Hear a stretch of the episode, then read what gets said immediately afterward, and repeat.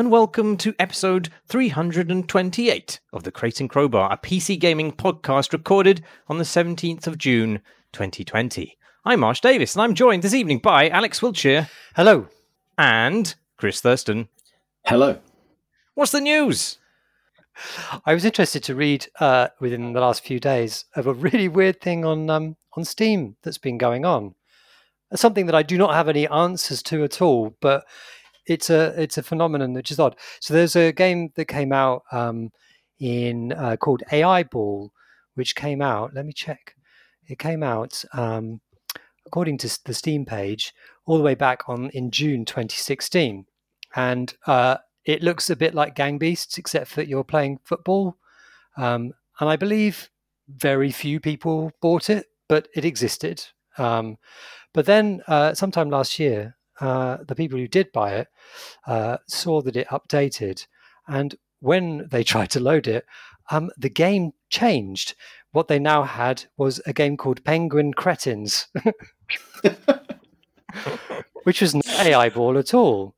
Uh, Penguin Cretins. Um, I looked at a video on um, on on YouTube of it, and it's a sort of a crappy, very crappy looking sort of side runnery game, somewhat physicsy.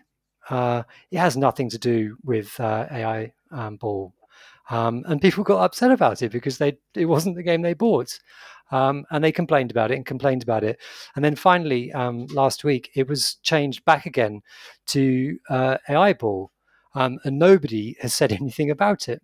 Um, uh, and like, but it's been described as being a some sort of scam.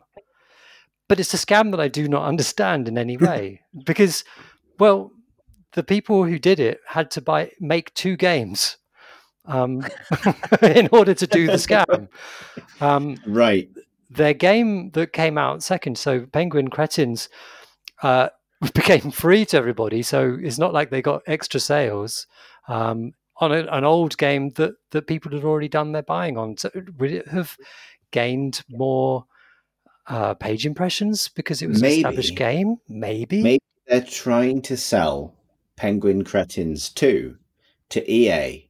and they and they needed to prove that there was a substantial audience for the Penguin Cretins franchise Therefore, they just created the Penguin Cretins audience out of the Aiball audience and then switched it back as soon as they snapped up that hot deal. Maybe that's it. That's my guess. Yeah. yeah. Definitely wrong.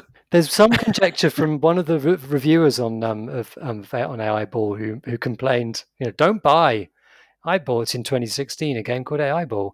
They wonder whether um, it's a way of publishing a new game without having to go the proper process of publishing a game on Steam. But these Ooh. days, that doesn't. You can put. You don't have to. You can put as many games you like up on Steam once you're in through the doors. You've paid your hundred bucks, whatever it is. Could it not have just been a really bad fuck up? Like I've accidentally pressed publish and replaced my game with a different. Oh game. no, we've lost Aiball. Right, well, you know, new game. they they press save rather than save as, and now Aiball is Penguin Cretins. I must know what is Penguin Cretins. I mean, it it appeared it appeared to be yeah like this side on sort of uh, uh, sort of physicsy racery game where you're looking at the the this kind of st- sort of stunty style um, obstacle course, and you're a penguin, presumably stupid, but yeah, that's all I know because it's gone now. that's real weird. That's a really weird. weird. But apparently, that's not the only one. Um, there, there's been another one. I'm going to just look it up. Um, so uh, there's been some a few other games doing this as well. Um, there was a a Tale of Fortune, a game called Tale of Fortune, began life as a voxel style pirate adventure, but then was code swapped for an adults only hentai game. Um, an online battle, battle royale shooter called Epic Royal. Royal would that be Royale? It's no E. Epic Royal was previously an open world survival game called Integrity, and a retro arcade, yeah, and a retro arcade game called Back to the 80s morphed it from a side-scrolling shooter titled Cthulhu. So, hmm, Huh. This Odd. must be a there must be a thing. It's got to be some way of duking the impenetrable Steam algorithm, but I can't immediately see what that how that w- would work in this case. yeah, It's maybe just by having existing sales, they expect that this their new game would be get granted more visibility in some way. maybe. Could it be the review quantity? Like that's Could be. like But there's barely any. There's like Aiball was a really obscure game. Like there's nothing there. Yeah. You know. Right. You'd expect it would be prejudiced uh, this, against games which had been around for a long time, hadn't sold well, and didn't have many reviews in a long time. but uh, hmm. Here's a, all right. Here, here's a, a, theory. Maybe maybe it's a really dodgy publisher who's who's grabbing games from pub, from developers, saying that they're going to publish them on Steam. They put them up on Steam, um, and say, "Hey, look, we've got you know sales of your game," and then it's a scam against the developer. Maybe. Maybe. Don't, still don't But- but understand it- the shape of that. but sort of given that it's not necessarily that hard as as has been said to get a game on Steam now. Like 'cause the only thing I think is like, what if you temporarily needed a functioning Steam link for a game for a bit for some reason, or Yeah. like the ability to generate keys for a limited amount of time in order to then sell them to someone else would be like Huh. like you know like to pull a, a shitload of keys out and sell them to some you know dodgy kind of key reseller maybe like that's i, I don't know i'm i'm struggling to articulate what the crime is really like it sounds bad but yeah and but you know Hmm. mysterious, probably a crime. If it tastes like crime, but what is shape? what is shape Have you got any crime shape news, Chris? Well, um, I'll start with not a crime, and then we'll we'll see. Um, so actually, I wanted to mention Steam is doing a sort of summer demo extravaganza, whose name I've forgotten at the moment, uh, where you can get demos for for lots of games and the streams and things showing them off. And I just Hmm, wanted to a week. For a week. It'll is this going to still be running when this podcast goes live? Yeah, I think so. Um, but I did want to say that the demo for the game that Pip is working on with Alan Hazelden, A Monster's Expedition, is available through this um, scheme. Uh, and just do a plug, basically. You Cool. should play it. It's very, it's it's it's very lovely. Very excited to play it. Do, Yeah. But again, what is so? Okay, this is. I mean, this is another Steam mystery. What is in it for developers that this is time limited? Why would that be a good thing? I suppose it does focus attention on, Yeah, on really the demos. attention. Like I quite like these sort of like demo rush weeks. Actually, it's probably quite a good way of getting people to actually try stuff, um, which has got risks associated with it. I, I suspect also it might be quite a good uh, play testing and feedback resource, given that no one is going to Rezzed or GDC or any of the other places where indie devs particularly get access to an audience who don't necessarily already own the game. I did just acquire a, a thousand seven hundred new games though this last week. Right. So, and Yeah. not that they could have predicted that necessarily at the time they were putting this together, but still. I still, yeah, I mean, there's that. I still did actually. I have played one game. I didn't realize that um, the um, Alan and um, Pips one is out, so I'll check that out. But I, I played EXO one, which I've had my eye on for Mm. quite a while now. Um, this evening, earlier on this evening, which is um, it's like Hmm. Tiny Wings, but in 3D in weird th- three, sp- you know, like uh, weird sci-fi land. Do you, do you know what I'm? Do you Yeah, know I the do. one I've do, been in. yeah. I've, I've been in the. I've had access to the beta for a fair while now. Oh, have you? Oh, Uh, really? yeah, yeah. uh, Um, because um, Jay Weston, who is the developer of the game, is a lovely man. Um, Aw. who, um, because I remember seeing that game for the first time. I think in the left field at Rezzed a couple of years ago now, um, Yeah. and really, really liking it. And yeah, that is a that is a good. That yeah, it's a good Kubrickian marble adventure. It is. One of the things that so it's like just to ex- explain it, you are a bally and you do rollies. Um, and when you go up a hill and you've got sufficient speed, your bally go flying in the air. But then you can click the mouse button, hold the mouse down, down, and then you plummet, uh, gaining more speed. Uh, and you use the topography of the rolly kind of uh, landscape in order to basically fly as much as you can. You can you can glide and you can kind of steer yourself around, and there are weird beacons to follow, and but it feels really nice. But one of the things I really enjoyed, and it looks lovely and it's got lovely film grain and washes of color and things but and, and light and and kind of haze and fog and things. But um the sound effects are just amazing. It, it, you hear when you're sort of scraping along the ground or rolling along the ground you can hear bits of dust and and and and stones hitting your your sphere little crackly sounds and and you swoosh mm. up into the air. Oh it's lovely. Lovely lovely. It's really nice. Uh, i like it a lot I've, uh, I'm looking forward to spending more time with it. Actually, I've only played a couple of hours of it lately in the most recent version. Yeah, yeah it's real, real nice. I talk about another bit of space news, if you'll forgive me, please. Um, so I appreciate this is slightly old news at this point, but um, there's been a ton of announcements about what going to happen with Destiny over the next couple of years.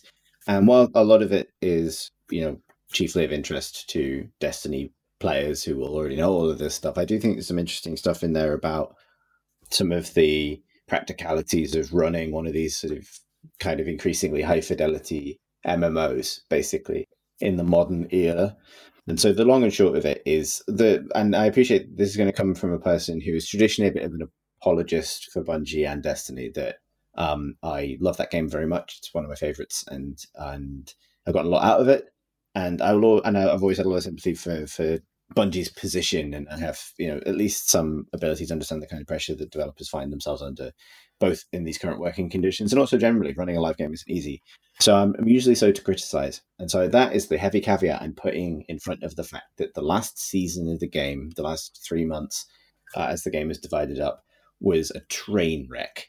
It hmm. was every unforced error you can imagine. It was just like it was kind of shocking, and it got to the point where towards the end I was genuinely like, "This is the you know." If my relationship with the game was a health bar, this is the lowest it's ever been in in the five years I've been playing Destiny games, and just thing after thing that they didn't need to get as as wrong as they did. Um, they tried to do a sort of in-game Olympics where all the classes faced off against each other in a competition it, it didn't work because of some fairly predictable player incentivization stuff that meant that after the first day it simply wasn't a competition. It was obvious who was going to win and they won. Um, they they hmm. did a uh, I could get into all of this but I, I don't I won't because I'll bore people to death. But they they did a then they tried to launch a kind of a big uh, community driven uh, uh, collective effort to to uh, unlock a new weapon quest for everybody. Um, and this was about doing a public event like an open world event um, a million times or three million times in, uh, across the entire Destiny player base.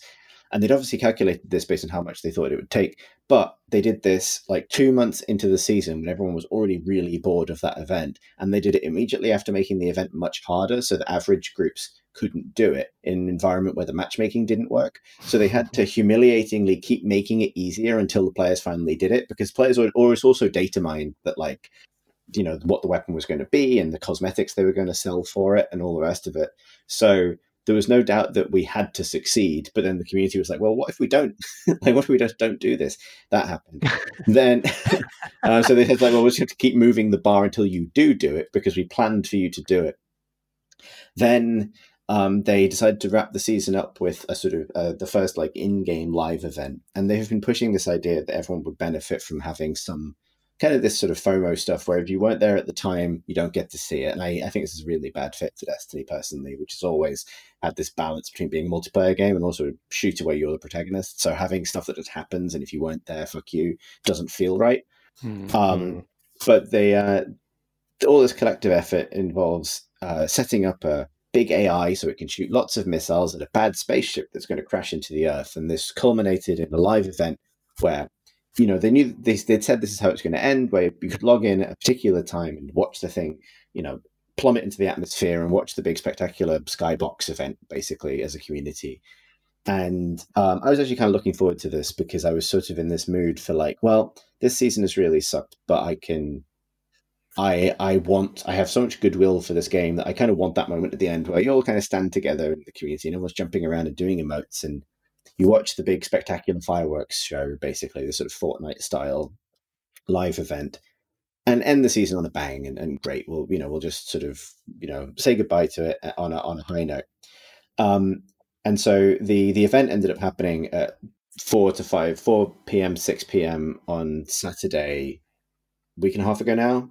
Um, and obviously, this would have been planned very carefully. The time zones to make sure it matches up with the bulk of the player base. The fact that it's a Saturday afternoon, so more people are going to be free. Guess when they um, announced it? The time very shortly before. Yeah, they announced it. They announced it 24 hours before on Twitter and about 20 minutes before in game. And so I missed it. I I missed it, and it was just like because I don't follow Destiny on Twitter. I barely use Twitter, and I. I happened to be playing the game that morning, and when you log in, it will often do a pop up to say like, "Here's what's happening in the game." Yeah, but they didn't add that. Yeah, they didn't add that pop up until about twenty to forty-five minutes before the event happened, and I had already logged off for the day. And it's like that's a that's a you don't have like there you can I I people like me could point to all the technical reasons for other things going wrong. That one's just weird. Yeah. one's just like were they worried about server load? So there's like we prepared this live event, but we're not going to tell you. like it was just really strange. So anyway, Wasn't it this was really the- late when it came to it as well? It no, it wasn't late. The- What they didn't communicate was that there's a wind up. So the event took basically like it was like an hour of watching this thing get closer and closer in the sky and watching missiles streak towards it extremely slowly, and then like a couple of minutes of like explosions and action at the end. And that's often how these things work. Like in, in MMOs, there's often quite a lot of waiting around the event because you want to give people a grace period to arrive, to hear that it's happening and, and log in. You also want um, to account for the fact that people might kind of disconnect. You get have the settling time. They've said since that they they will want to give a better sense of people a better sense of how long they can expect to wait for the sort of action to take place. But they describe it as the equivalent, and I kind of agree with this from having run similar things, albeit in a much more indie context. Like to, you know, if you go to a gig, doors are at seven, but that doesn't mean the band is on at seven. Like you say, when the event, you know, when to be in position, and then you can expect to wait half an hour for the actual action to take place. Hmm. Anyway, that was the and then the other thing is normally they would announce uh, the next season like a couple of weeks in advance, there'd be a trailer and stuff like that. They did none of that. They didn't release the name of the season. And so there's this weird feeling coming out of this series of mistakes that like, is it over? Like, are they gonna do anything? Like what's gonna happen? And then there's this big reveal event, which is really well put together actually for a bunch of different reasons. Um, they did a really nice little documentary about how they've adapted to working from home and, and some of the pressures involved in that um, and that's good. I think you know it's obviously very positive about them, but also I think it's good for players to become more aware of the pressures that does put on companies and Hmm. that it's not business as usual and have some empathy and, and things like that. And that that's very positive.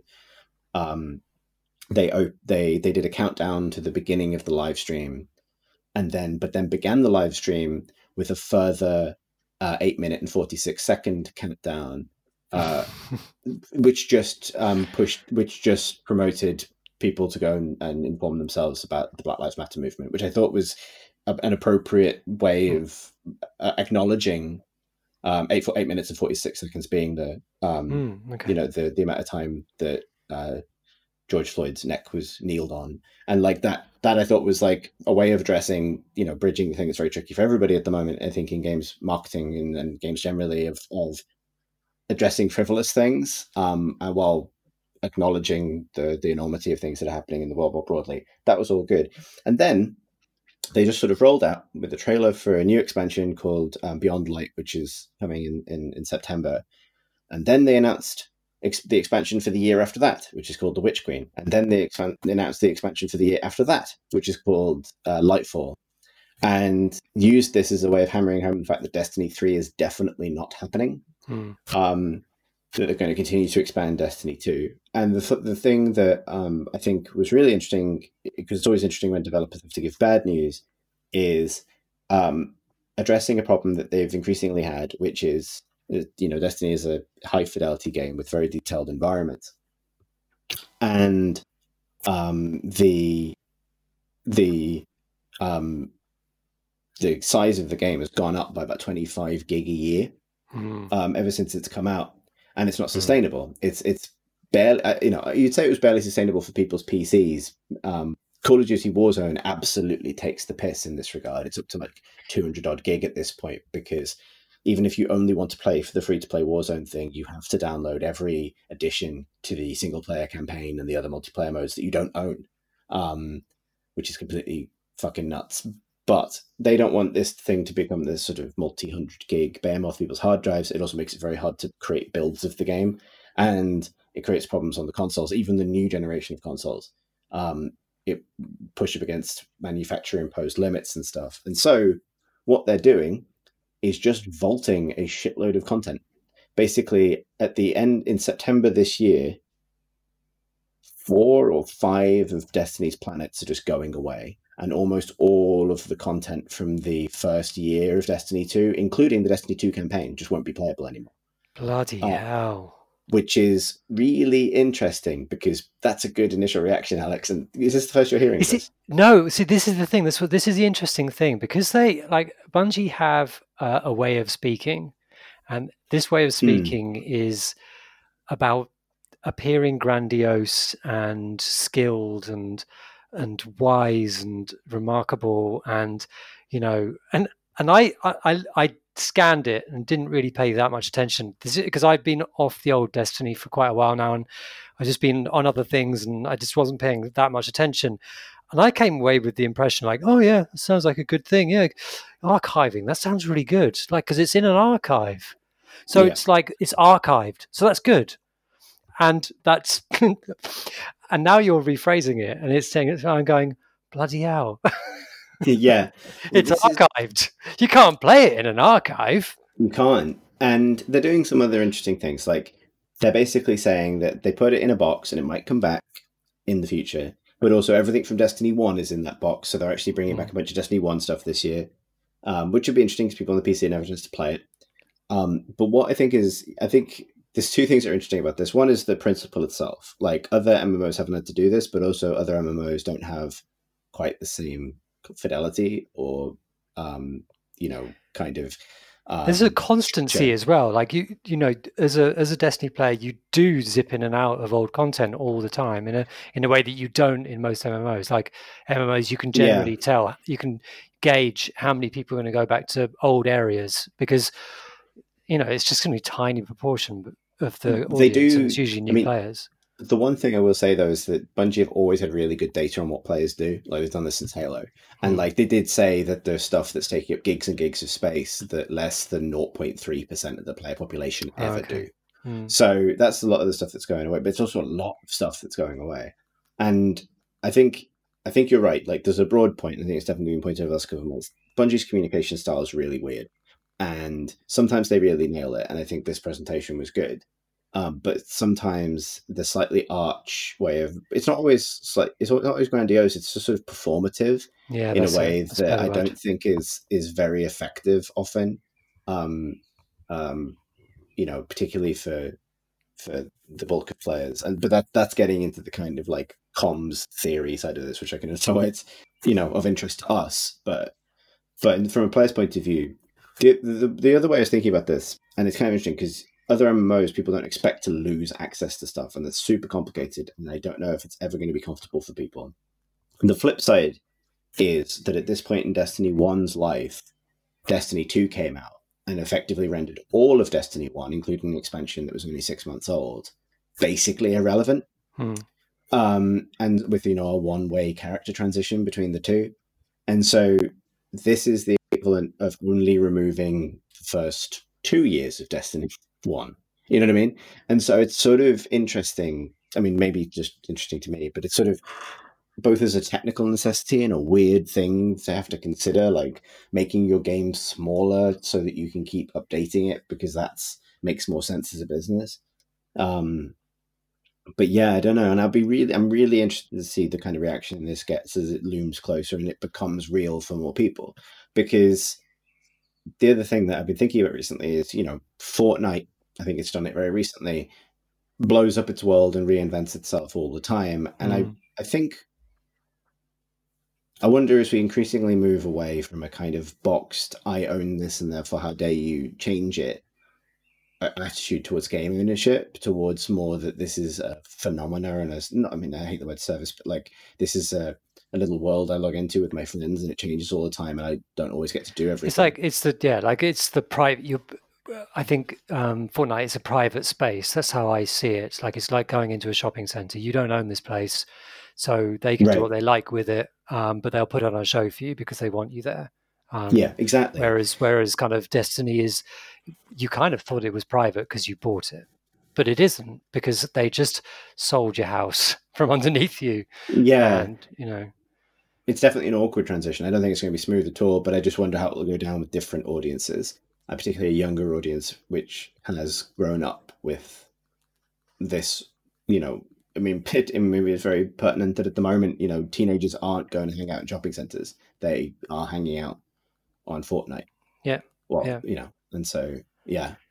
And I think I think that like I think that the moment that they nail these public events, you know, mm.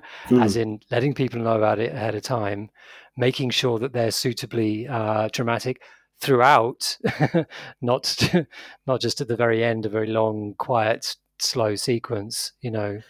Do you know what they need to do? They need to do because obviously the most spectacular uh, use of this in in Fortnite was for a concert.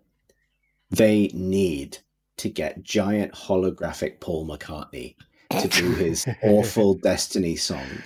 I'm down, but like in the sky, you know, crooning to the traveler or something above the tower. Like they've they've taken the piss out of that song a couple of times in Destiny 2 because I don't know why they did it, and it's one of the weirdest art marketing things that's ever happened. Have you heard the the, Des- the oh, yeah. Destiny song? Oh Marsh? yeah. Sadly, yes. Okay, yeah. So if they don't and, if they don't leverage that, I don't understand what they're. Do you know what? Am I going to have what? to include this in the show notes just to, to punish oh, uh, yeah. listeners? Yeah, yeah, yeah. Yeah. I would. Um, I'd visit Eververse for that. Hell yeah! Listening? Are you listening, Bungie? I'd go to Eververse for that. Bless them.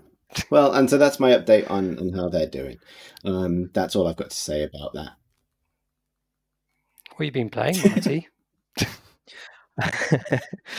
I've um I've been playing so many games. I've been playing um through the games that were in the Black Lives Matter itch.io bundle, based on recommendations of more learned people than myself, such as Tom Francis, who last week recommended Wide Ocean Big Jacket, uh, which is uh, absolutely fantastic. It's one of the nicest warm-hearted games, incredibly funny. I thought very playful.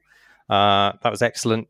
Another game was Ethereal, which was recommended by John Walker on on the, his uh, website Buried Treasure, which has been doing a really good job of digging out some of the gems from the bundle, and that's sort of the, the website's purpose in in general.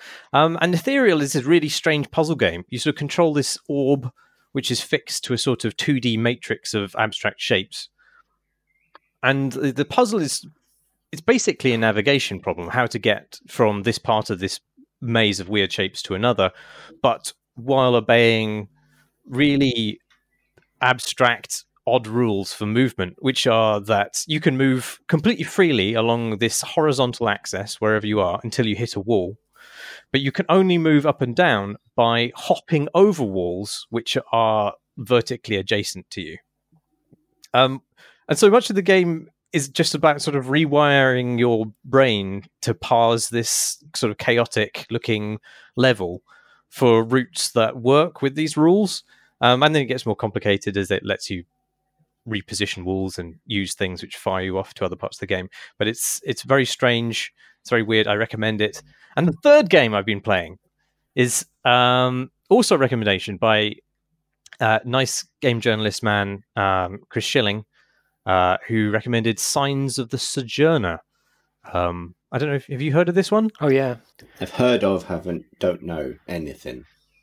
Well, it is. It's somewhere between um, a visual novel and a, and a deck building game, but uh, each conversation that you have in the game is essentially the game of cards that you play, and it's it's quite it's it's quite a clever metaphor the way that they've they've set up the, the the, the mechanics of the card game to work. I don't think it is very entirely successful, but um, it's clever. So the, the, the overall um, the overall premise is sort of less interesting to me than that mechanic, but it is it's set in this sort of colorful, cartoony, post um, apocalyptic world.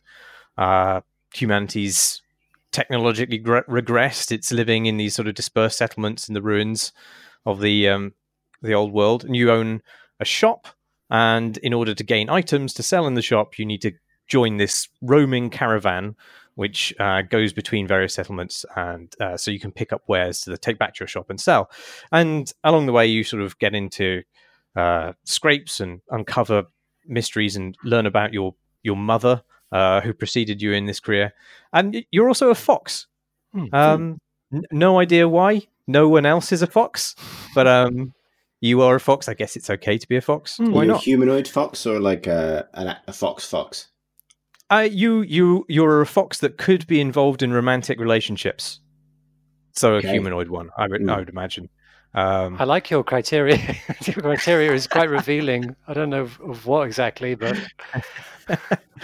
narratively, uh, it hasn't really grabbed me yet, but I'm I'm quite early on. But anyway, the point of this is that the conversations are really quite interesting. So your your your deck is.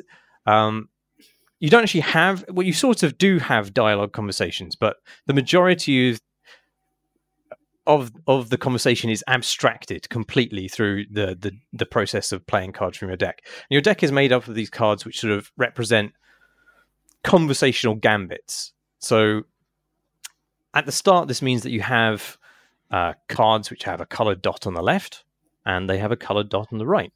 And your conversational partner will place a card, and then you try to place a card next to it which matches the color on the adjacent side of their card. It's like dominoes, exactly like dominoes, except with colored dots rather than multiple, you know, numbers of dots.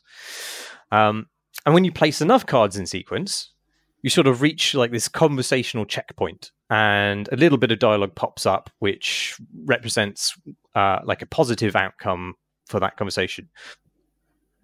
Or actually, positive is is not the right word. It's more like um, it's more like a concordant outcome. Hmm. So if you fail to match a, a color, the chain you built will be broken, and you will get. Uh, I was going to say again, not necessarily a bad conversational beat, but a discordant one. So the other person will be offended or confused or sad. Now, those uh, colored dots represent certain personality types, certain person or archetypes even. So different characters have different composites of them in their deck depending on what kind of person they are. Like you might imagine, an empathic character will have lots of green dots, or or a creative character will have more pink dots, etc. And part of the game is, or at least it should be, but isn't quite, about seeing what sort of character a person is and then modifying your playstyle to get the sort of hand which will give you the best chance of reaching concordance with them. But it's not so to go back to that that concordance positive thing, it's not really about like winning uh, a conversation. You're not always it turns out sometimes it's better to actively seek discordance with people. And this is where like the whole card game as a metaphor for conversation really, really Hmm. works. Because you have because you see you aren't necessarily getting the result you want from a conversation that goes well.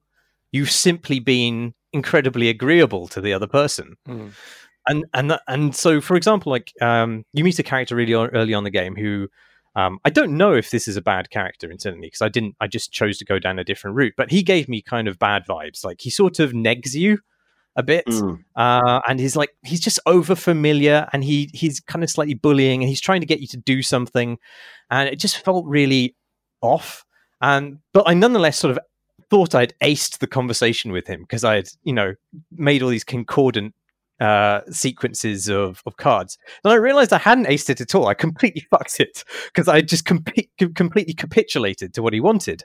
And in fact he in fact the mechanics of it or rather his his use of the mechanics of it had made it very difficult for me to refuse what he wanted because he was trying to steer the conversation into a result he wanted and he had cards which sort of allowed him to to see my hand and so he was essentially able to stack his own deck to make it difficult for me to you know in, in inverted commas fail the conversation Hmm. game and that it's it really nails the feeling of agreeing to something you really didn't want to agree to but were too weak-willed to say no which is an experience i have a frustrating Every amount day. in my life Yeah, I, I, I mean, I was speaking, I'm myself there. Christ. Really. Uh, but yeah, so that's the only time it's really hit that note. I don't know if later in the game there are sort of other social phenomena that it, it somehow manages to express through this mechanics, but that particular thing was really extraordinarily neat. I thought, um, but there's there's sort of ways in which it just it, it, it falls down for me. I think first, like fundamentally, I don't think its character archetypes make really any sense. They sort of seem to be um, like a combination of of of different uh, adjectives that don't necessarily sit together. So, like one archetype is empathetic and observant, and another is logical and diplomatic. And like, I don't really know what that means because, like, people who are super logical, I know quite a few of them, and most of them are not very diplomatic at all. yeah, right. Um, and so I don't really know that you could look at those archetypes and just map them onto characters and say, ah, that's a guy who's going to be logical and diplomatic because I, I, I don't really think those two things often go together. And that's and there's sort of and the other issue there's no real there's no real opportunity for you to to strategize. The, the game just doesn't give you space to do it really about how to tackle a particular conversational partner. Right unless you meet them multiple times because you don't really know what they're about until you've talked to them. Are you are but you also, kind of um, are you uh, creating your deck as you play? Well, yes, uh, but I mean this is I mean so this is also the other problem is that you don't have there's not much you can do to to mani- manipulate your deck of cards. You just you don't have many cards altogether. I think there's 10 at the beginning at least. I don't know if you gain more later on and you do n- learn new cards periodically, but then you have to discard one of your existing ones. Right. And so, and, unless you want to sort of intentionally lock out conversational options, like you, if you, unless you say, okay, I'm never going to have uh, a card which has a green dot on the left and a blue dot on the right, and that means that you can just never, res- never, never respond to certain some certain conversational partners. Mm. And, and so maybe it's and so yeah, and so you end up just well, at least I do end up hedging your bets and getting this sort of a, a, deck which has at least one card which reflects every option, and then that's it. Then you never really change that. And I guess what the game is trying to do is it's trying. You got to be a trying personality kind of thing. Yes, exactly. I think it's making you trying to set out your stall and say, I accept that I'm not going to get along with these types of characters, but I just don't know that that's really how it feels. Like uh, how conversations work, how you grow, like grow as a, as a social person. Mm. Like, I, I, just don't think, uh, you know, as, as a traveling salesperson, I'm not just going to go fuck creative people. I hate creative people. I do not have the social articulacy to deal with creative people. So from now on, I will make them all my enemies. you know, I mean, uh, maybe people do do that, but generally, I, I, I don't know. Generally, I think as you learn more about people, you get better at dealing with them, even if you dislike them. Um, yeah. Uh, I don't know. It's weird. The, the, one one last thing, but the, I'm sort of uncomfortable about defining my character in that way because the archetypes also don't make sense to me. Like I think if if I knew more about what they really meant, I'd be okay sort of saying, okay, my character is, you know, creative and and empathetic but because they are sort of vague i just I, I, just don't really know what i'm shaping my character to be and i don't really want to lock myself irrevocably down to this set of this set of behaviors which i just can't really identify with. But you know yeah. Anyway it's it's, it's a really interesting game. I've been meaning to play it. Um, but it's interesting you should bring it up because um, the game I've been playing this week is um, finally is uh, Griftlands from Klei. Oh yeah, Klei, Klei um, which is also a conversational, or half, a half of it is a conversational card game, um, where, but it's much more mechanical um, and much less interested in personalities um, and more about hey, what what what can you what um, abstract stuff can we do with conversations that we can reflect with cards? It's really it's really interesting, and I I know um, Tom has talked about it in the in the, on the pod in the past, um, so I'll be kind of quite brief. And I also haven't played more than maybe two or three hours of it, so I'm really not sure what's happening yet. But um, it's a so this this game is an RPG. Actually, Signs of Sojourner is that is it like a um, on rails story, or are you kind of what is it more open RPG? What how's it all structured? there is some um, freedom to where you go and who you talk to, um, and you can. There's obviously some amount of branching in it. Um, I don't know that it really opens up that much. I, I, haven't gone far enough into it to, to tell. Yeah, yeah. So uh, Griftlands is a full RPG wandering around the world and you know it's it's the world is is, is um, represented on a map and you can walk to places where there are quests or story things that happen. But in each of these locations there are all these characters and they will give you quests. Um, and you will go on these quests and and uh, in order to succeed at them you will um, get into situations in which you will either fight which is one of the forms of cards that you'll play or negotiate which is the conversational side which is the other half of the game. And um, and as you play you are constantly sort of um, uh, uh, manipulating the relationships you have with people, which gives you various uh, benefits, boons, and also if you they end up hating you, which the game is engineered to do. So so sometimes you'll get into a situation where you have to choose one person over the other, and one person will like you, and the other person will now hate you. And once they really hate you, uh, you'll get um, uh, negative stuff that you have to cope with during the rest of the game. And but if you get people to really like you, you'll get uh, these these kind of um, permanent um, benefits. So you're kind of doing all this stuff while also collecting cards and also going to bed at night so that you're replenishing your health and your um, your resolve, which is kind of the the terms in these this game, I this is what I kind of found the first first kind of road hump over. So you know you, you know people a lot of people are used to card games uh, on uh, on computers where um, you know where you're like Hearthstone or or say Spyro, where you've got a health value which you're trying to def- to protect and you're trying to take down the opponent's health value, and that's true for the combat side, but the negotiation side your health is called resolve, um, um, and you are uh, wielding various different other uh, metrics like influence and dominance. Um, and you're playing diplomacy and hostility and manipulate style cards. As I, was, I found it like, what the what the hell is going on? It's still in early access, so I and the um, uh, it it had a slightly it has a, a present because it's just come out on Steam. It's been out on Epic Game Store for six months or a year, maybe a year.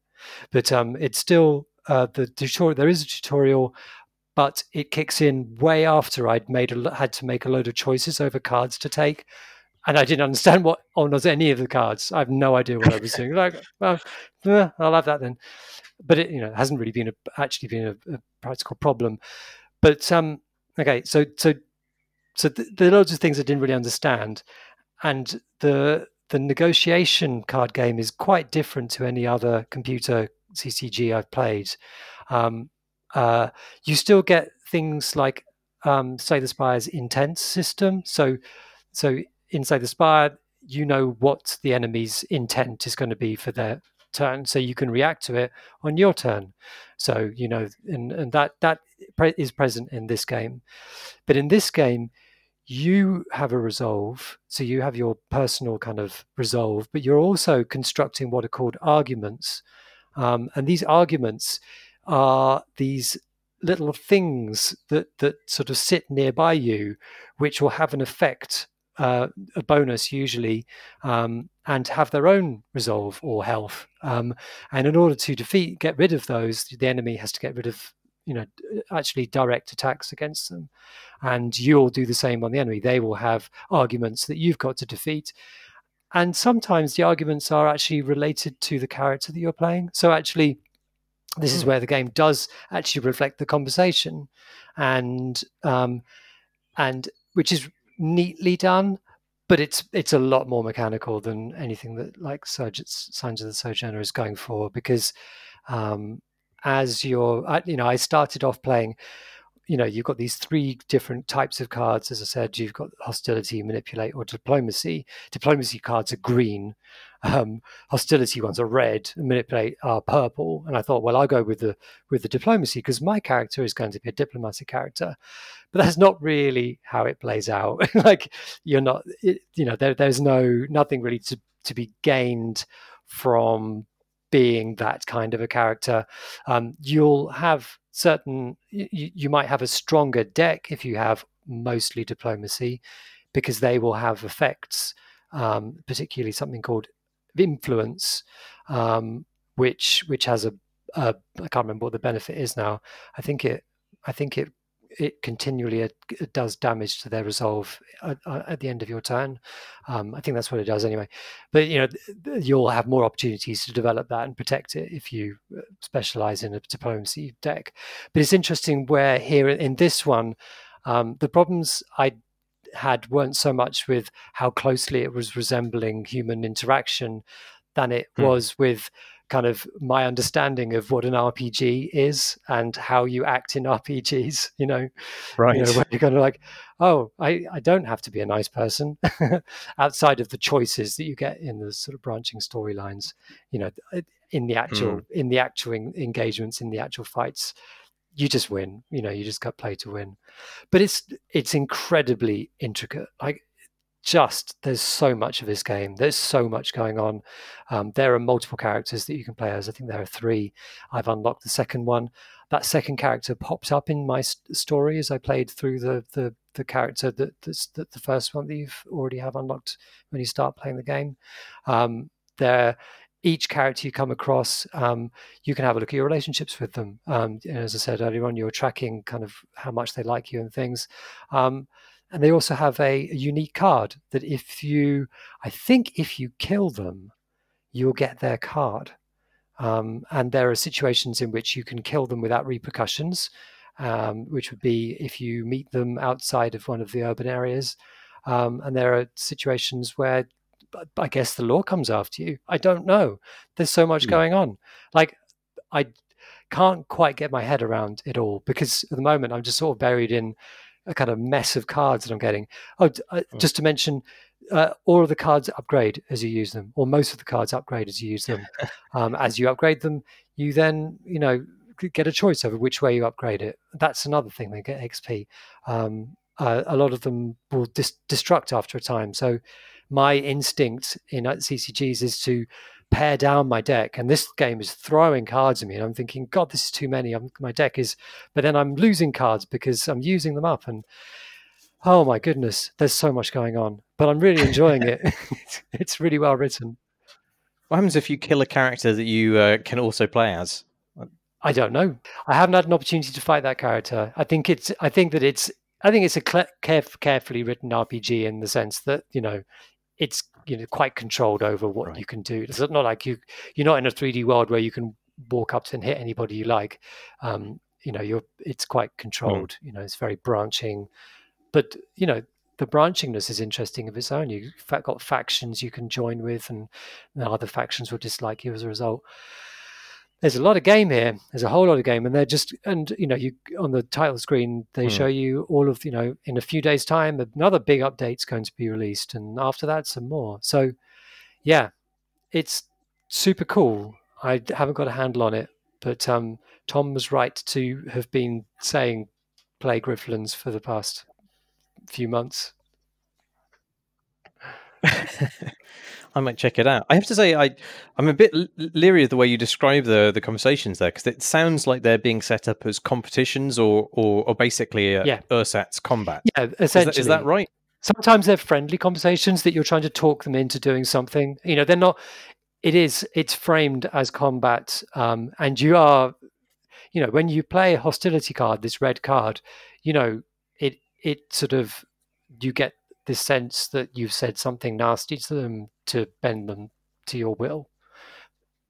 But hmm. but yeah, I do quite. I mean, that's the thing I, I, I quite like about. Not that these games sound terribly comparable, really, but one of the, the things I really like about um, uh, Signs of the Sojourner is that the conversations are neither competitive nor necessarily collaborative. They can be a mixture of the two, which is how what conversations really are.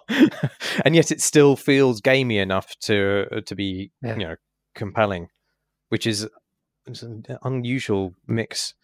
I don't know if um, but it, it sounds like uh, your game is sort of more focused on on making the, the mechanics of it richer and uh...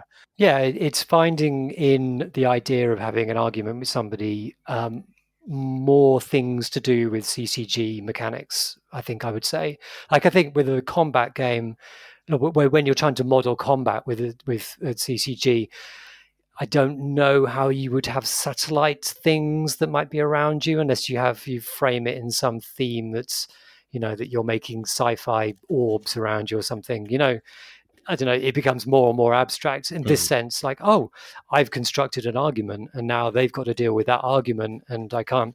And you know, they're doing some really interesting things. So there was one person that I had to actually um, assassinate, um, and to and I could talk to them before actually engaging them in combat. And that in that that um, that that negotiation beforehand was framed in the sense that if I could destroy arguments that were not their actual main health, I would get benefits for the combat to come.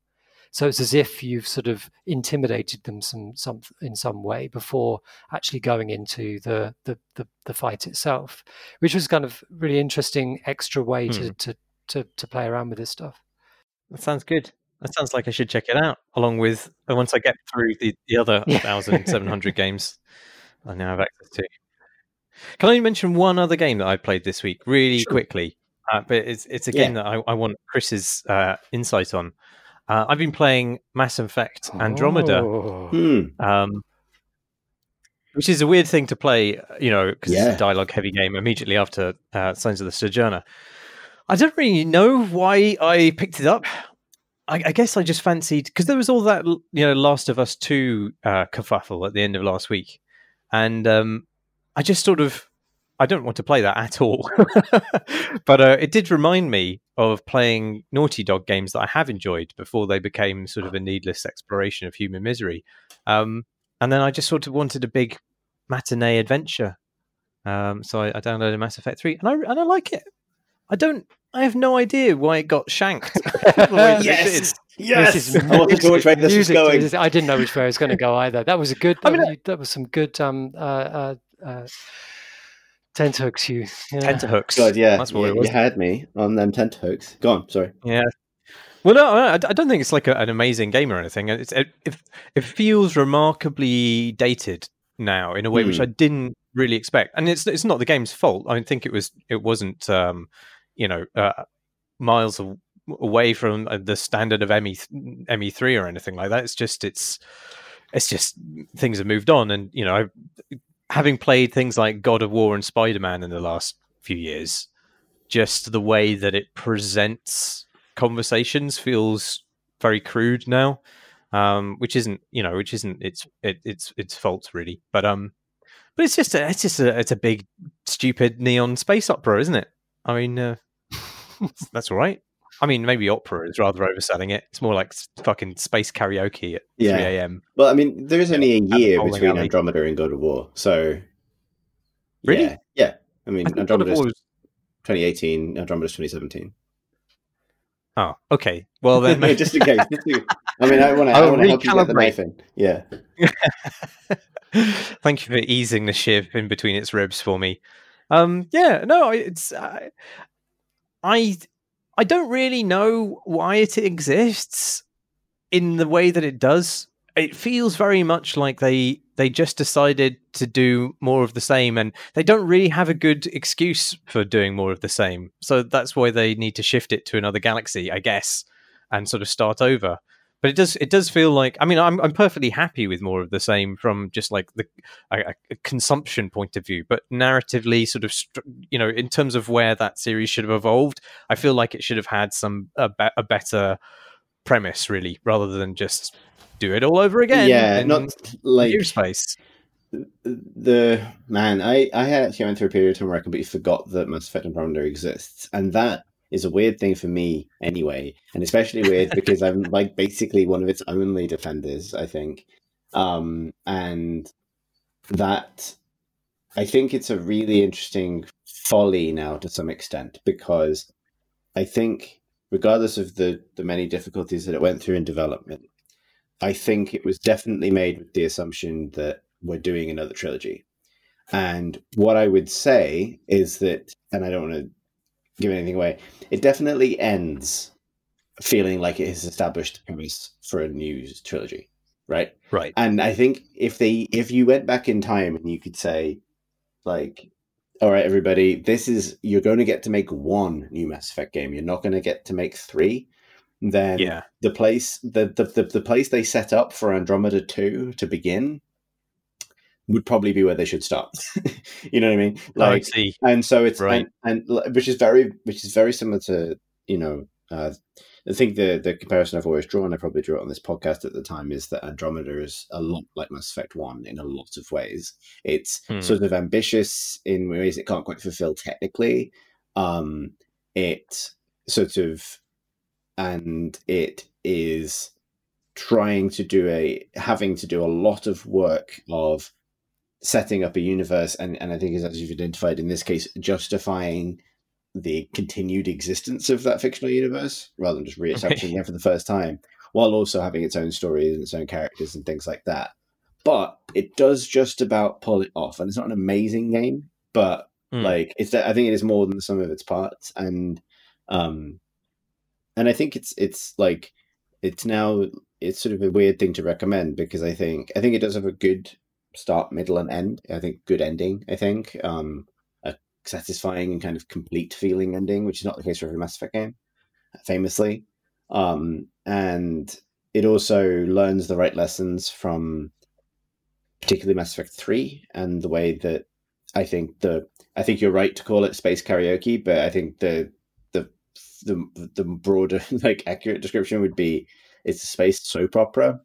And Yeah. I think they started by thinking we're making space opera, and therefore you just need to put soap in front of it, basically.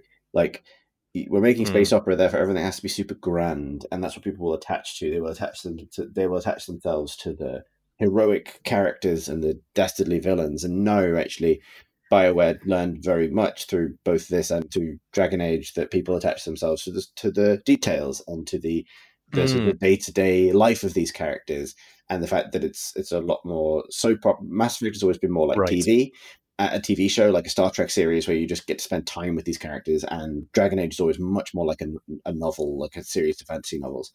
Um, they're not cinematic, really, in that sense, in the sense of cinema. Yeah. And I think. I mean, I yeah. think.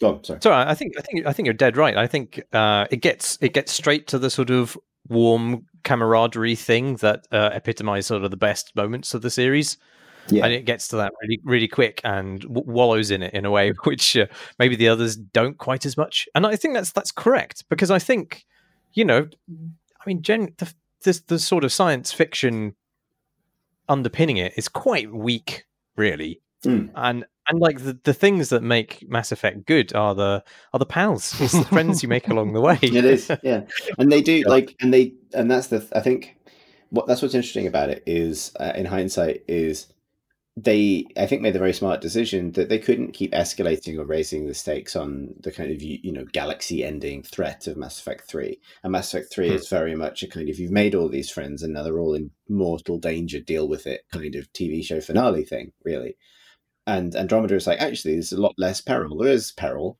but there's a lot less and therefore characters are more free to express a range of things and they do and there's some really good character Mm. stuff in that game and some really you know kind of nice beats and like yeah, the you know, protagonist I think is super likable Yeah. in a in a way which I, I think is much more immediately interesting and characterful than Shepard ever was, to be honest. yeah And i agree I say that accepting that that means that there is less space for the player to define the character, but I'm I'm perfectly happy with that if the words that come out of her mouth are, are actually just much more pleasant. yeah i really liked ryder like i thought i you know and again Yeah. it's sort of like a shame that you know they won't get another outing i think because it feels like that's really what they were planning for and i remember finishing it because i um i think i've said this on the podcast before but that game was getting so ripped to pieces when it came out that i think i instinctively felt Mm. compelled to defend it partly because i just don't like Mm. seeing anyone's work get ripped apart really not when it, particularly when it's not for like a there's no you know there was no moral objection to the existence of the game there was just a kind of collective glee in in in giving uh, bioware and ea are kicking and that's motivated by a lot of things but it's not it's you know it, it is a it is a true thing that, um, and you see this happening more recently with other games. You've seen this with The Last of Us as well. That sometimes these sort of um, broader um, critical showings align, unfortunately, with what the nasty Gamergate set are after in a given time, and that happened with Andromeda as well. Where yeah, the critics have got bad things to say, but that's actually lending kind of energy to a hate campaign that's mm. directed because of the progressive elements of the game. Exactly the same thing is true of The Last of Us at the moment, where there are critics with good, important things to say that are critical of that game, and there's an enormous bad faith contingent as well and that creates a, a, really horrible environment, I think, uh, in the discourse about the game because it's it's important for people to flag where their criticism is coming from, but at the same time, it's very easy for people to lump all negativity together, and some people do, and that was definitely happening yeah. for Andromeda, and so I felt compelled to defend it, but obviously trying to be a good critic and, and second guess myself and make sure I'm not mm. just enjoying it because it's got the beeping and the whooshing that I like, um, and kissing, and then I remember like it gets the one the, its other great crime is it gets better as it goes. So it's like it's which is rare for a game to have like a better back half than a first half, but it does. And I remember really? like being yeah, um, and I remember being like you know eighty five hours into it in the first week or something because I was reviewing it in a hurry and getting a DM from another journalist who was like, "I really like this. Do, do you like it? Is it okay that I like it?" because like feeling really in this because because the the tide had turned against it quite as hard as it had. Um, but yeah, sorry, you sent me off. I think it's, I mean, it's, uh, no, no, no. I mean, this is. I I did want like a, a sort of somebody to bounce this off because obviously nobody's really talking about this game anymore. Um, but I, it, I think this is true of all Bioware games because they're so big. It is really easy to uh, take them apart because there's they, they just don't have they can't manage the quality control across the you know the yeah. 30 to 80 hours that they take to play. Um, and like that is a bad thing. I mean that is something that that is a legit criticism of them. But it, it does mean that if you are feeling ill disposed to the game in general, then it's very easy for you to just uh, pick out examples where the, the you know the lines that are written for characters are just fucking hot garbage. yeah, know? right. Because you know there are there are a lot of them. I just I really wish they would make an eight-hour game, and yeah. they wouldn't. They would just. There's a lot of there's just a lot of conversations that people did not want to write, and there's lines that just don't make any sense. There's a character who takes her frustration out on you right at the beginning, and then she apologizes immediately, and she says, "I'm sorry, my face is tired." like, you, you, what? Your face is tired? Do you just start shouting when you haven't moisturized? What, what does that even mean? But you know, I, I, don't know. There's, in the defense of yeah, yeah, but like I, am thinking, I was thinking last night because last night inexplicably we decided to watch Paul Verhoeven's Showgirls, okay. which is honestly one of the worst films ever made, and it's so bad that at times it, it, it does it feels like it's been written by an AI, and after the fact you can't explain that it exists, right? Mm. And I mm. was reading after afterwards, I was fascinated by how bad it was, particularly it's Paul Verhoeven, right? Like RoboCop and Starship Troopers, and how could the person who directed those films make make this absolute garbage? And um, and the a lot of the interviews and things are just like I just kind of did, and then afterwards I was like, oh yeah, you're right, it is bad. and like and so I do I do sort of wonder about like in a game with script as long as any big RPG, yeah. like it doesn't surprise me at all that like some very Friday afternoon dialogue just stays there. Yeah, and um, also, I mean, a lot of the, I mean, the, the, I think a more critical problem is that some of the conversations just don't make sense. Like causally, there's no way for them to react in the way that they do to one another, and I feel like that's that's that's definitely like uh, a problem of the way that those, that conversation probably came together and then got yeah. remixed when different gameplay requirements were asked of that conversation. They had the voice lines were already in the can, you know, and they had to kind of throw these these conversations together to, to get an outcome which was serve the gameplay but just didn't make any sense. And like that stuff that those kind of problems go away if if you if you're making a six to eight hour game rather than a thirty right. hour game. I think I do I do wonder with Andromeda. I don't know this for sure, but it, it does feel like they were very unsure about how to begin it. And mm. I wouldn't be surprised to discover that the first six hours of the game were remixed a few times, and that's one of the reasons that stuff it feels really wonky at the start because it definitely like as soon as it really you know it actually takes maybe 10, 20 hours to like really start. Hmm. Um, which again is very similar to Mass Effect One. How many of those hours are just you slowly panning onto asteroids on which you then press the A button and then pan back out again? I don't remember because time's a flat circle, but um, I spent a lot of time in that game. But like, um, I don't, I genuinely don't remember. But yeah, like it when it gets like, I think there was definitely a point when it was like, oh, you have to encourage people to get to this point because then it sort of settles into its groove and Mm. The the content is templated because of the open world thing, but kind of acceptably so, and the the cadence of um like there's a there's a mission I think maybe 10, 20 hours in that kind of actually prob- properly introduces some stakes and a villain in a kind of formal way, and and you get like, oh, okay, here's the game, and it's like, you know, that's a, that's definitely a problem. Like it really is definitely a problem. Um, but it makes me wonder, like, I, I, I'm very I'm much more conscious now even than I was then about how games are made, and and it feels like if they had teams on different things, then there's a team about you know game structure and sort of like mid game narrative design that I think got it down really, and there's a team about combat like it's the best combat in the series, particularly Mm. mm. when you have all the abilities, and so they they nailed it, and I think at some point there was some difficult decisions about how you open the game that didn't resolve happily by the time the game came out. That's my guess, but it is just a guess. Yeah. Yeah. Anyway, not as bad Yeah. as I thought it would be. There you go. Put that in the box in your deluxe edition. Three pounds. Mm, it's going to be free, I imagine, on EA Play or something like that. Mm. Oh, we uh, we could talk about other EA uh, news quickly. They announced um, Star yeah. Wars Squadrons. What about that? oh yeah. Yeah. Yeah, yeah. Does that reignite Yeah. your, your Star Wars tingle? He's That- always got a Star Wars away. tingle. I mean, my, my thing, uh, I do always have a Star Wars tingle. There's no cream for what I got. um, but it's. I mean, I- I'm I'm happy for EA Motive that they got to make another cool Star Wars game. It, it's so it's a five v five multiplayer dogfighting game with a single player campaign. The scope of the single player campaign hasn't been revealed. Um, but I got I got pals at that studio, and I'm happy that they got to keep doing Star Wars. They do make beautiful Star Wars, so I'm just excited to get to fly around in a different kind of environment. But yeah, just happy it exists. Oh, the, no, the good thing is they've they have confirmed that it's got full VR support. So oh. that's all I really want from it. Is you know, it, I think as soon as if you pivot it to thinking of it as a VR game, then actually it becomes even more exciting because just want to sit in a Tie Fighter cockpit and hear the nya sound from the inside. Mm. Yeah, that's all I want. Have you been playing another game this week, Chris? I have. I have been enjoying very much, although I've only a few hours in. Uh, Desperados Ah, three. Desperados. I also like the Disparado. Disparity. So yeah, this is uh, that. Unfortunately, that I hope that pronunciation has not ruined this game for everybody, as it's ruined it for me.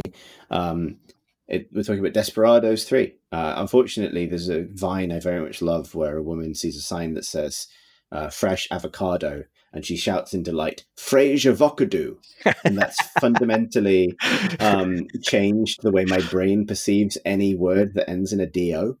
Um, so I, as soon as I could see, I saw that Tom uh, Francis was very excited about the new Desperados game, and my brain went, "Ah, Desperados," and it's going to be like that uh, forever now, which is a shame for me and for the game uh, itself and for its developers. Uh, me, me, me, me, me, me, me, or however many me's there are.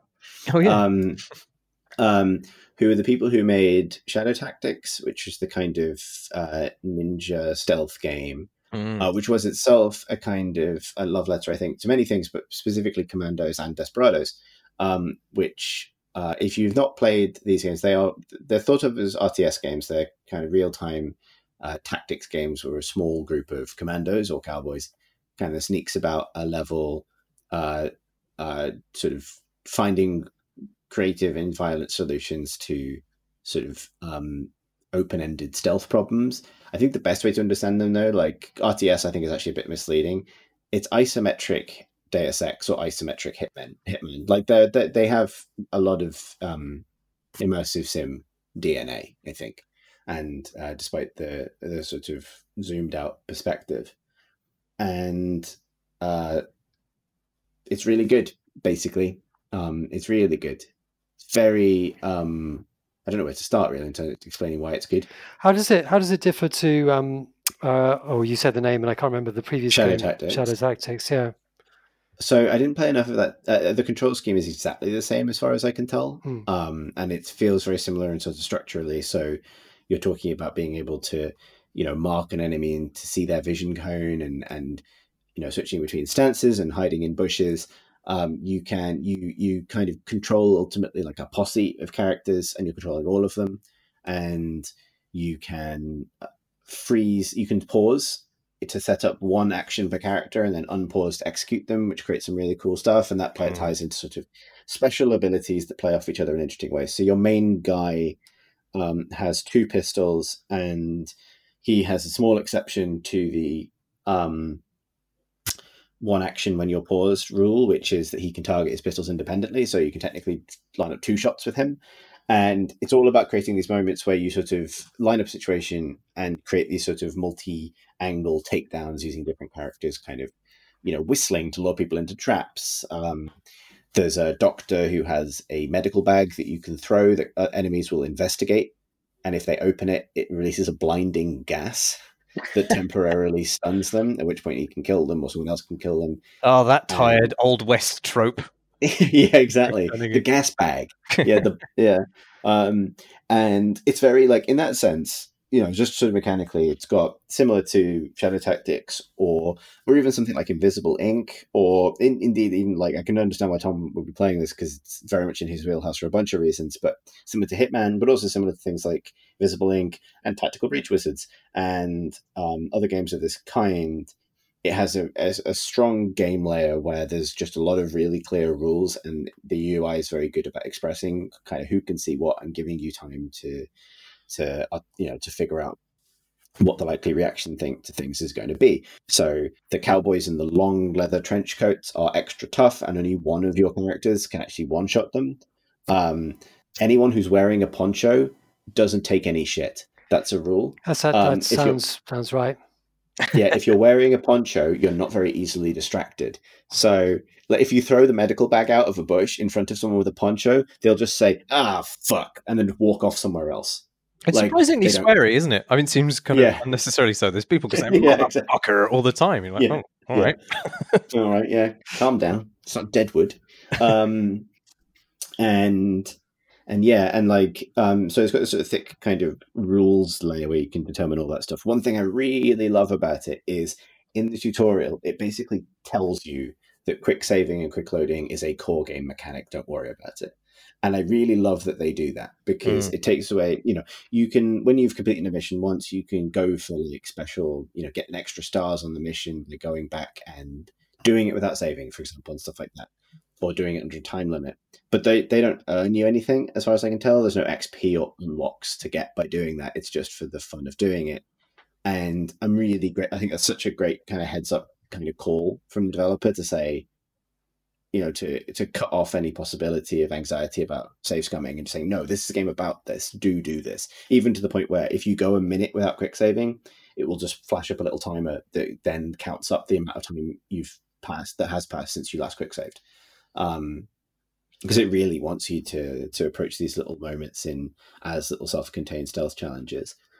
Um, and then and so and there is some room for kind of recovering from accidents, but I don't think that's really necessarily the point of the game. The point of the game is sort of threading this really kind of elegant, um, as I say, kind of multifaceted um, route through a stealth challenge. And then um, Tom will almost certainly talk about this because um, he's the person who drew my attention to it in the first place. But the game has the most fucking banging replay system. It's so satisfying, and it doesn't need to be as satisfying as it is. Basically, when you finish a mission, you get the map for that mission laid out, and then you see colored lines which represent your characters um, move in in like thirty two times speed through the level, showing all the different divergent paths you took, and, and with you know little splat effects where you got kills and takedowns and things like that, and it even shows brief divergences that are based on your um, quick loads as little ghost pathways that kind of thread in wrong directions at times, and it creates this sort of like really I don't know, really satisfying um, map of the the the decisions you made, and and there's there's like it's really satisfying, particularly if you manage to pull off um, having two characters operate separately in different parts of the map in relative sync with each other, which is quite hard to do. And watching that happen, like from a, it's just really rewarding. It's really cool. I really like that it it does all that stuff, but without leaning too hard on like meta, um, you know, um, progression and things like that in order to reward you. Just letting you reward yourself by doing it well is super cool. Yeah, it's an incredibly generous game in that regard. Just feels like it's it's never judging you. It, it even prompts you after after the, the first full proper mission. You know, is this is this too hard, too easy? You know, it's almost like it just, it's just saying, don't worry about it. You, you just play it however you like. It's really good. Yeah, really nice. How are you finding it, man? I I fucking love it. I, I, I, the quick saving thing is it, some for some reason that feels just exquisite to me. Like uh, the fact that it's constantly prompting you, the fact that it writes in in the world during at least the tutorial mission. You know, quick save now. you know, just to, to Yeah. get you kind of acc- acclimatized to the idea of quick saving at a certain cadence. And yeah, that that replay, fabulous. It was, it was really satisfying when you see all these kind of red dots uh, emerge, congregate in a single area, and then explode into little blood splatters and skulls because you killed them all at once with a piece of dynamite. I was just like, yep, I remember that. Yeah, I was good. I, I was well. yes. Yeah. I won't tell you how many times I had to quick load in order to get to that. point. But it is very satisfying. Yeah. Yeah. The other thing I really like about it is, despite being an isometric game, it feels really like um, it has some a real sense of life to it. I think in the way that the characters move, particularly because there's some like the way they, you know, when characters are talking to each other in like a little cutscene or things, they don't. It's not the traditional Warcraft thing of like we stand completely still, the cinematic black bars appear, and we listen It looks mocap you know, me.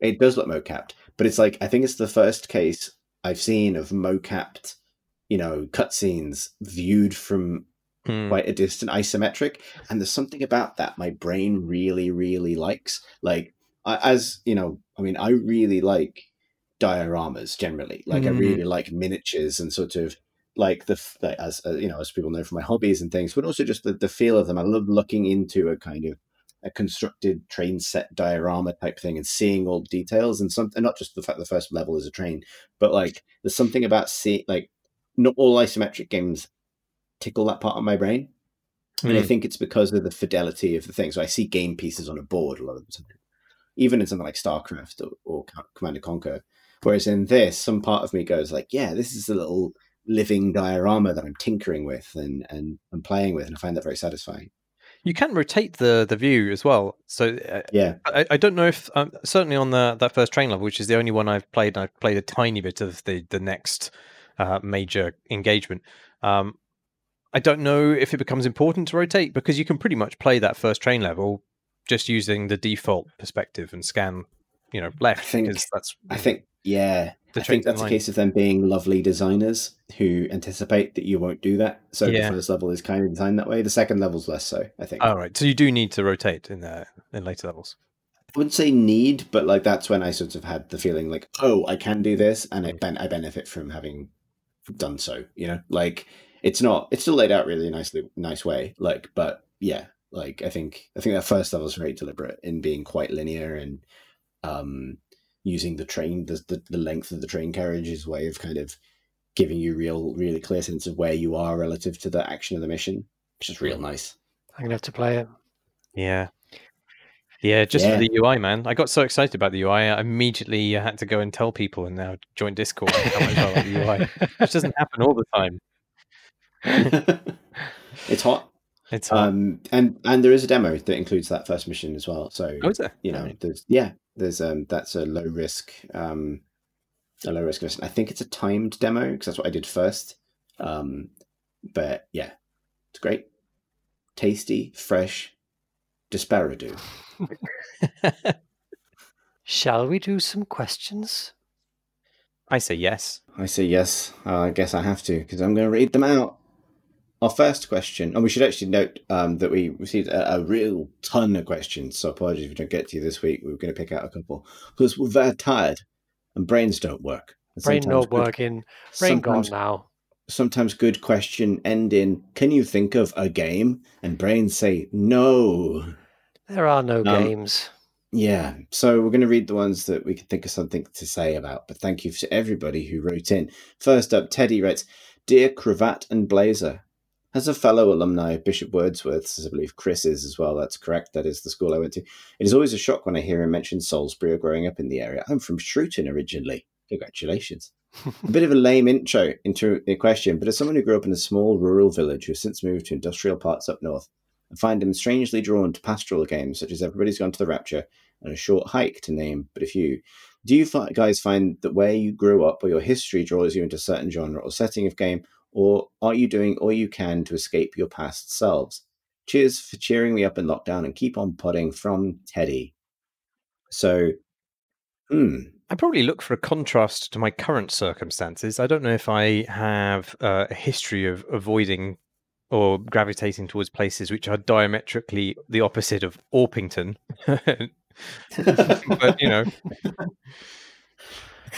what is the opposite of Orpington? I don't really know. I don't know if there is. Vegas. So what is yeah? What is the the, the er game you're going for? Are you searching restlessly, looking for the opposite of Orpington? Probably like GTA Vice City or something, right? Like Yeah. that would be Um, yeah, so I mean, I actually I think I had the the opposite life experience of Teddy because I was born and spent my childhood in Liverpool and then moved to the south when I was in my early teens. But uh, I have found that certain sort of industrial places in games have kind of um, made me homesick at times for, for Liverpool, particularly. Um, and I got this from uh, Dunwall in Dishonored. Ah, This, Mm. um, and which is interesting. I remember having a conversation with Harvey Smith about this. I think where because that that uh, city is very much actually based on London and Edinburgh and sort of American kind of coastal whaling towns um, for obvious reasons and and and port cities, and um, and not Liverpool at all. But I think in the synthesis of those things, they actually ended up in some ways kind of reflecting aspects of of that city and so that's that's been a game that that helped sort of um help me articulate why i found that place so kind of engaging and, and want to spend time there because there's something about the um the the docklands and the kind of industrial apparatus of sh- big shipping that will always be really evocative of my childhood for me because my mum was a, a customs official and um, would take me on the big boats basically when I was very little. So I'll always have like I think something about like you know big cranes and big old clanky ships will always uh, resonate with me. That would be my example of this. I think I wouldn't necessarily that would draw me to every genre of game, but yeah, put a big tanker in something and I'll probably be able to smell it in my brain. I do look. I do like.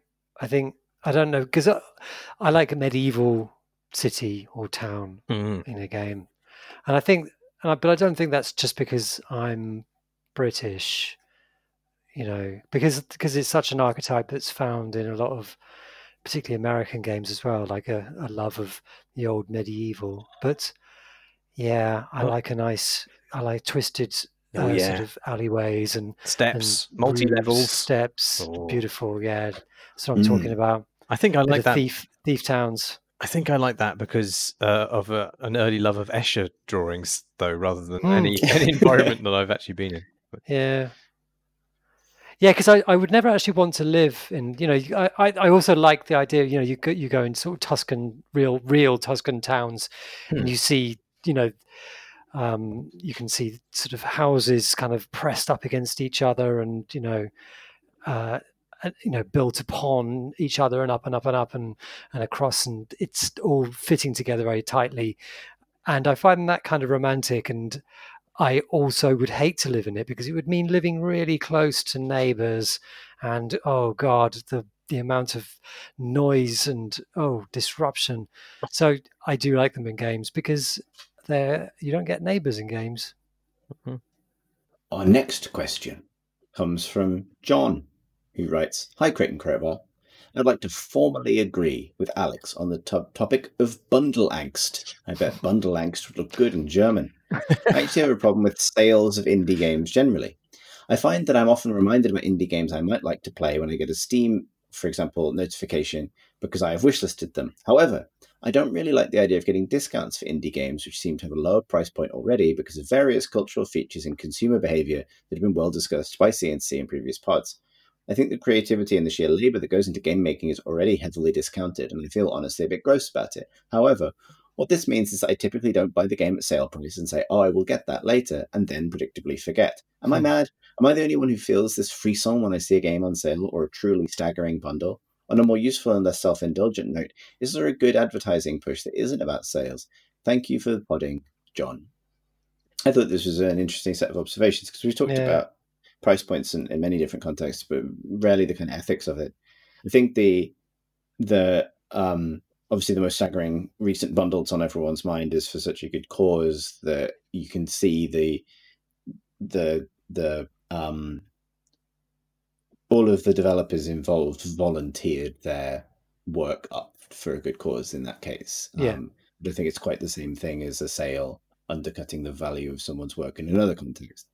Um, I, but I, I don't know. I, I do suspect that that's the effect. I know it was nobody's nobody's kind of intention, but right, do. but yeah, it's a matter of like they you you have to assume that everybody who did that did that knowing that they were maybe maybe permanently devaluing uh, something they'd worked very hard on but doing it at a critical juncture where that you know the the need was so immediate and the um the desire to take meaningful action so immediate that I can completely understand people fully consenting to that.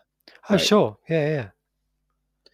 Um, in the case of like, uh, so I, I, I kind of wish Tom Francis was here to to actually give some real weight to this, but I'm pretty sure that when games go on sale, and I know this anecdotally from Hackmode, um, you make a lot more money than you otherwise would hmm in, in normal business. And and the, the the thing that's hard to split is the fact that that's always going to be partly the simply the promotion. Like I think one of the interesting things identified in this email is that um you don't you know you, you can't tell steam remind me this game exists just remind me this game exists because i want to buy it at full price you can tell steam tell me about this game again if it goes it gets lower uh, in price and that's an interesting thing like we tend to and this is the sort of you know the market like this is what the question is asking like other ways of doing marketing pushes that aren't just around discounts um that's interesting to me because i do wonder what component um you know how how how big is factor is the sale price and how big a factor is simply a lot of people getting a mail out about a game that they've already registered interested in Yeah. Yeah. It must be 50 50. I mean, it, you know, it's the nudge, isn't it?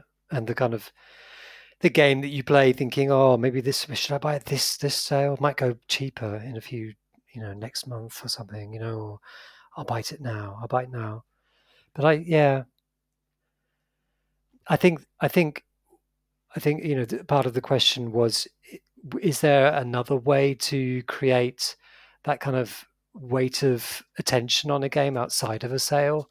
And I guess the one answer to that is launch, which of course, you know, launches remain a really important thing about for games. And I think that there's there's one piece of advice that I keep seeing from people around games, which is you could put your game on for more expensive than you think. I think that a lot of developers, particularly now in a sale kind of a sale heavy environment, fear putting putting their games on too expensive. And yeah, the advice is that you could probably go more expensive than you're thinking in general in, in general terms. yeah and you know, and there's also an argument that kind of if you go up high, it means you can come down l- lower. You know, if you can say eighty percent off, but your price is normally twenty quid, you know, then then you're probably in a better position. Hmm. Um, Mm. but it's I I yeah I I it's I think that there are lots of things going on with all of this, and I think one of my concerns is is just player expectation. You know, what is the value of a game? You know, quite aside from what is a reasonable income for a developer, but of course, because of course, even with st- sales, I'm not sure how it all breaks down across everything that's available. You know whether whether actually it's the same people getting most of the revenue in sale conditions, or whether sale conditions are what allow smaller games actually to start making some money. I, Yeah. my intuition would say it's probably eh, the richer still getting richer. Um, that the that pattern remains consistent, but I don't know. Our next question comes from some dude who writes Dear questions from Ravens. During this quarantine, I've been going back to games I used to know, the latest of which is uh, Armored Core. This is perhaps my favourite mech game ever. It has an excellent story about late stage capitalism that is told exclusively in corpo speak mission briefings and terse in mission comms, and the most detailed customization of any mech game. You can even add weights to your mech to affect its centre of balance. It also has the greatest gulf between hour one and hour 100 of any game I've seen. You start the game walking around, shooting mooks, and getting shot. You end the game samurai slashing anyone you come across as a flying, boosting, dodging robot god that never goes below the sound barrier. Can you think of other games that change so radically as you gain experience? Thanks for the break from this existential nightmare, some dude. Well, the one that I'm playing at the moment that that uh, Tom Francis and I were banging on about last week would be, and this is across the this the, the, the sort of just a single run, but um, Monster Train where you just become absurdly powerful over the course of a single run. You know that you're doing, you know, 20 damage in the first kind of at the start of the run, but towards the end you're just dealing thousands of points of damage as you're oh that's an, actually that's a game but yeah uh, th- that's the kind of the one actually there is another game uh, this is a bit like that disgaea um the Mm. turn-based um uh, strategy game tactics game where by the end of the game you're sort of dealing the numbers are so huge that they don't really fit on screen anymore that's a game numbers are good aren't they when they go Mm, up they- oh, I'd love to see it. Um, I, I was thinking because my, my answer to escalation questions is always Bayonetta, but I love Bayonetta because it starts at ten and it gets to like twenty three by the time it ends. So it's not really a case of like feeling that you start off. You know, we started at the bottom and now we're here. It's like, you know, we started falling through space on a clock tower. Yeah, I was just thinking, yeah, and then- the escalation. then we started we- off running down a clock tower, falling Yeah, through space. But you end riding a motorbike up a skyscraper that's also a space rocket to fight God. So Uh, yeah um you know like that that that i think qualifies but um yeah uh circumstantial spoilers for bayonetta there i suppose sorry about that um but yeah i'm trying to think of other games where you start really lowly and eventually end up completely uh, dominant. I suppose you know recent fave Maneater sort of qualifies as this in that you start as a little bull pup shot running away from crocodiles, swimming away from crocodiles, running, you know, shot um, in a in a in a swamp, and and you end as a you know teleporting lightning beast, killing hundreds of hundreds of sailors as you zap their boats to smithereens and grab their you know torpedoes out of the water and bat them into their friends. That's a good escalation from shark game to what the fuck is this?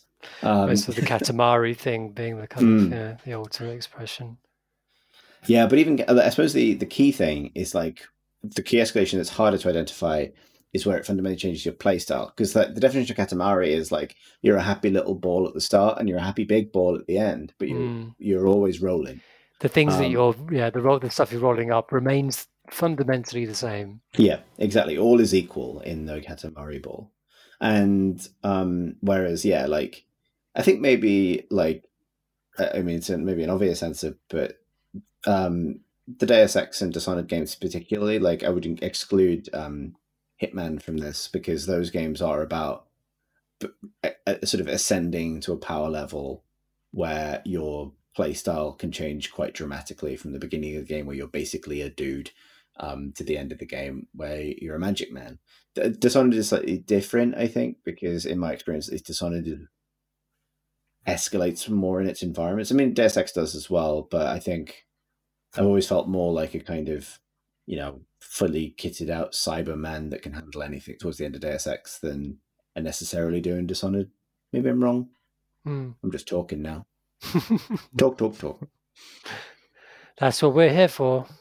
Our final question for the evening comes from Noah, who writes Dear IOs and M dots, new console hype is upon us, but this time I'm actually feeling it. There was all sorts of talk of gigahertz and teraflops, but who cares about that garbage? Soon, games will be freed from the frankly archaic digital phonograph that is the hard disk and dragged into 2016. Good lord. I, I think this will be a much bigger deal than people realize. I think referring specifically to the use of SSDs on the new consoles. Streaming assets from slow memory to RAM isn't just about load time. It increases the size of games on disk, sometimes by a factor of two, requires compromise, compromises in file size for just about everything, and necessitates larger and larger amounts of expensive RAM. If the PS5 solution actually works, it will make the dev's job much easier and would change how game worlds are designed. You could have things that the player could conceivably see within less than a second unloaded from memory if the asset is smaller than a couple of gigabytes. What techno optimist dreams have you seen realized or crushed over the years? And did they actually affect games in a meaningful way? How soon will we embrace the new flesh or be eaten by robots after the singularity? And that comes from uh, Noah. And it, just as an addendum to this, I did see uh, someone on Twitter today talking about how the new Horizon Zero Dawn game will purportedly not need loading screens because of this technology as you run around a big open world. Hmm. So that's cool. Yeah, I mean, uh, in terms of how it changes uh, the game, the content of the games, it would seem from uh, the PS5's showcase last week, not very much is the answer. Like, Right. I, I think it was one of the. I d- I don't know if I was feeling particularly ill tempered last week, but I think it was probably the most underwhelming uh, new console lineup launch that I've witnessed since maybe the famed Ridge Racer giant enemy crab incident. Um, Mm. it was just everything was uh, just very uh, staid and predictable, and there didn't seem to be really any new sorts of games taking advantage of th- these masterful technologies. I am actually excited about the opportunities that SSDs will bring, and uh, all of that stuff does sound good, but.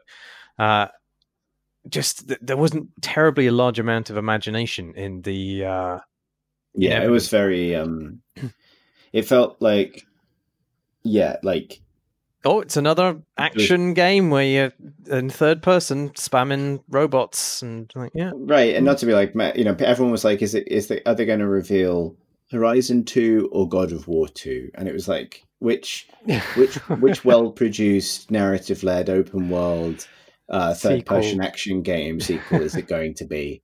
like and tho- you know tho- both of those originals are great games and you know i can understand the desire for sequels but yeah there's no sort of there isn't a tremendous thrill in it particularly because like i'm thinking about you know it's been three-ish three and a half years since i got my pc my current Mm. pc and i'm thinking it might be time to upgrade again and you know that's great and everything but like it, it the consoles really are just hopefully more affordable gaming pcs now really Yeah. it's what they are um ps5 very big very big just It's kind- big boy It's kind of surprising that, um, you know, if you sort of look back at, you know, the PlayStation 1, PlayStation 2, PlayStation 3, when they were announced, they were accompanied by, frankly, d- misleading, but incredibly exciting tech demos from Sony, right? You know, classic demos of kind of ducks bobbing about in realistic water and T Rexes and, and all that kind of thing. Um, you know, and there was something that you could get properly excited about and then be disappointed by. A lot of the Yeah, first party games were, were really off the wall as well, at least in, in their their Mm. premise. Like, I mean, if you think back to, I mean, Little Big Planet came out of re- really, Yeah, right. really nowhere, and that was, and this time Little Big Planet returns, but as a canned adventure. you know, it's just a, it's just an action adventure game, and you know, the, the PS4's got Dreams coming out, which looks incredible, but there doesn't seem to be. Whereas I was expecting there to be something crazy, and it just feels like gaming's lexicon has expanded so so much over the last few years that and this this showcase of games didn't take any any opportunity to to find new genres within that everything seemed to be a, a third person action game. I don't, where's- I don't expect them to do just try to set up a new genre though. no no like no, I no. just, just, I just want to kind of like sort of um, challenge that because, because I think you've what Sony need to to to communicate is, hey, don't worry, we got you covered with this new thing. And I think that that's you know so one of the one of the underwhelming things about it is that GTA Five is coming out on it, right? Um, but GTA 5 is coming out, and you, if you own it on PS4, then you'll have it for free on your new one. And you know what they're trying to say: hey, consistency, everybody. Yeah, It's going to be more of the thing, and it's going to be more of the stuff that you know, and there's nothing to be afraid of. Um, and I think that was the message. And it's just that it doesn't really come with with kind of, and this is why you need this as opposed to the thing you've already got. And I think that's what they used to do well. And like the people who are making that argument now are fucking epic, which is which never used to be the case that it was the the middleware people that were selling the next generation Mm. hardware that's crazy right. I mean, but also like the message, it kind of reminds me of the Destiny thing. Destiny is also incidentally going to be free on PS5 if you own it on PS4, that kind of Right. thing. yeah So, but it's like, but it's similar to the message that they're having to get across, which is like, please invest in this new thing because it's going to inconvenience developers less than ever. Like, yeah. it's not we're gonna you know we haven't necessarily like busted open a frontier um that people can go and explore. It's like they're gonna have to do less work to get the version of the game that they have built for pc and stadia to work on this. And you're gonna perceive that efficiency not at all. But on a macro scale the audience if such a thing could be said to exist will love it. It's like it's it is less exciting as a big sell. The thing um, but that's also partly because like that's the furrow that they've dug for themselves. And i think if there is a, a real weakness to the business strategy for the playstation and the xbox particularly it's because they are in the same territory as the pc now and their offering is essentially to provide a more affordable way into that. Like nintendo being nintendo like the switch is the thing it busts open is a big chunk of design territory and just challenges people to go make sense of it, right? Like it's not about the technology, apart from the peripherals and the form factor of the thing and its kind of portability. Um, and that's why it's so effective and so successful. Like it's, I think there's, I think it's maybe inevitable that this console generation ends up being a bit like, yeah, it's fine because it's just that all they have to do is not fuck up moving with the technology. Like, Yeah. because that's you know you know like literally nothing matters apart from is this easy to develop for and get your games running well on? Like what matters other than that for these consoles and their success? I don't think there's anything. Mm. I think it's I think ultimately it's good news for PC because PC remains the that and the Switch remain places where there'll be smaller, more daring, interesting, varied, you know, places for games that that Yeah. can benefit from what's putting being put out on the big consoles, um, the new consoles, you know, while doing different things besides. Well, I think that about wraps it up for questions this week. If you'd like to send us a question, you can do so at questions at crateandcrowbar.com or tweet us at creatingcrowbar. All these recordings are uploaded as videos to YouTube, uh, where you can find other stuff by us. The address for that is youtube.com slash crate and crowbar. Thanks, as always, to our lovely backers on Patreon. You can back us too, if you so wish, at patreon.com slash crate and crowbar, or you can simply join our lovely Discord community, uh, the link for which is on our website, which is crateandcrowbar.com, sensibly enough. I am Marsh Davis. i am chris thursten I'm Alex Wiltshire. Thanks for listening. harry yeah.